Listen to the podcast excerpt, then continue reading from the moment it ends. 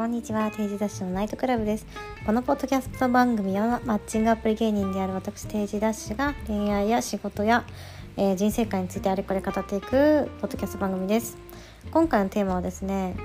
えー、テーマまだちょっと決めてないんだけど 何にしようかな。話したいことは決まっててあの恋愛は育成ゲームというねツイートを昨日したんですけどそれについて話をしていこうと思います、まあ、何を話したいかというと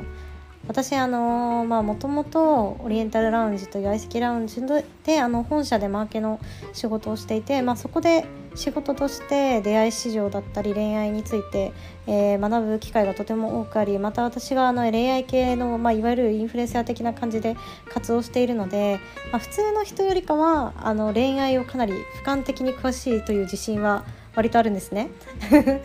でそれを思った時に、まあ、特にマッチングアプリ関連は詳しいんですけどあのねやっぱこの数年もう経観察してきてこれは私が女性だからひいき目で見てるとかっていうわけではなくあの現実はこうだよという話をしたいんですけど、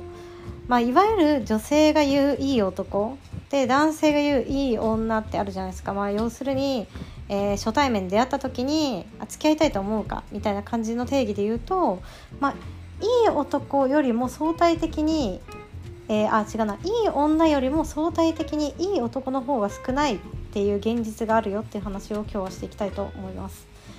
まあ、これはですね、まあ、男性の方がストライクゾーンが広いみたいな意味もあるかもしれないんですけどあのなんでかなって思った時にあのやっぱねこの恋愛系のコンテンツを発信してるともちろん他の人がどういう発信してるのかなとかどういうのが伸びてるのかなっていうのを、まあ、とてもよく研究してるんですけど圧倒的にやっぱり男性向けよりも女性向けのコンテンツの方がすごい多いんですね。でもちろん両方やってて男性向けのは伸びるけど女性向けのは伸びないんですっていうまあ一個人の人ではあるとは思うんですけど総数として、まあ、その遊び目的、えーと、お持ち帰りをする方法とかナンパする方法とかってそういうカジュアルなものを抜いたら真面目な恋愛に関してのなんか学習する場面というかコンテンツってもう圧倒的に女性向けの方が多いんですよ。なんか私はよく男友達にあの定時ダッシュの男性バージョンは誰かいないのかみたいな 話を聞かれるんですけど、割と探したんですがあの男性のインフルエンサーの方はいるけどあのみんな女性向けにやってるんですよね。男性向け男性で男性向けにやってる人はいないし、まあ、女性が男性向けにやってることはまあ稀にはあるんですけど、まあ、数としては相対的にかなり少ないっていうのがありますと。じゃあそれはやる人が少ないのかっていうわけじゃなくてそもそも男性の方が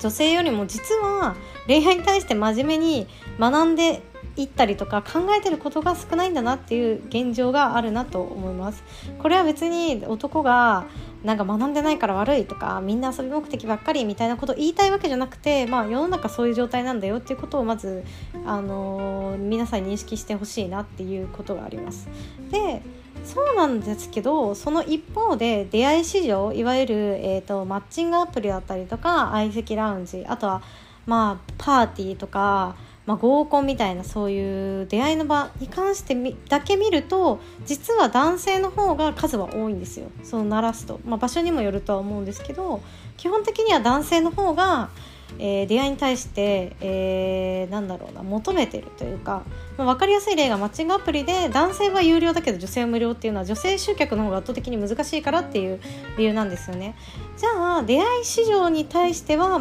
なんだろう行動を起こす男性は女性より多いのに恋愛コンテンツを学んでるのは女性の方が多いっていうゆ歪みがあるんですよこれ実は。でじゃあこの歪みがある時にどうしたらいいのかっていう話なんですけどよく女子はなんかなかなかいい人がいないんだよねとかそういろんな場所へ行くけどいい男がいないって言うんですけどこれもうしょうがないんですよ。いい男はいない。なんでかっていうとその出会い市場に男性はたくさん出てはきているがみんなその初対面で恋愛的な意味だったり対異性に対していい印象を持たれるとか女性から好感を持たれるためにはどうしたらいいかっていうのを学んでいる人が本当に少ないのでまあ、いわゆるいい男が少ないってことなんですよ。だから私はもう日本はいい男が少ないからしょうがないって言いたいんじゃなくてみんな学んでないからアップデートしてないからそのポテンシャルがある人たちがいい男じゃないっていう方に分類されてるってことを言いたいんですね。でさらに言うと日本の男性ってとても美意識が低くて これ私もともと美容系のメーカーにいたのでそのメンズ系の市場開拓について、まあ、市場調査したりとか、まあ、した時にもすごい実感したんですけどアメリカとか中国とかヨーロッパえー、エリアの男性とりわけビジネス、えーと、ビジネス経験ビジネス経験というか、まあ、そのビジネスにおいての美容の重要性を重視している人が日本よりも圧倒的にそっちの方が多いんですねであとはその使っている費用も日本よりもすごく多いと。まあ、最近やっと男性でも化粧水塗る人増えてきたりとか脱毛する人増えてきましたがもう全然女性の美意識に比べたらもう圧倒的に低いじゃないですか。もう多分1000分の1ぐらい。っ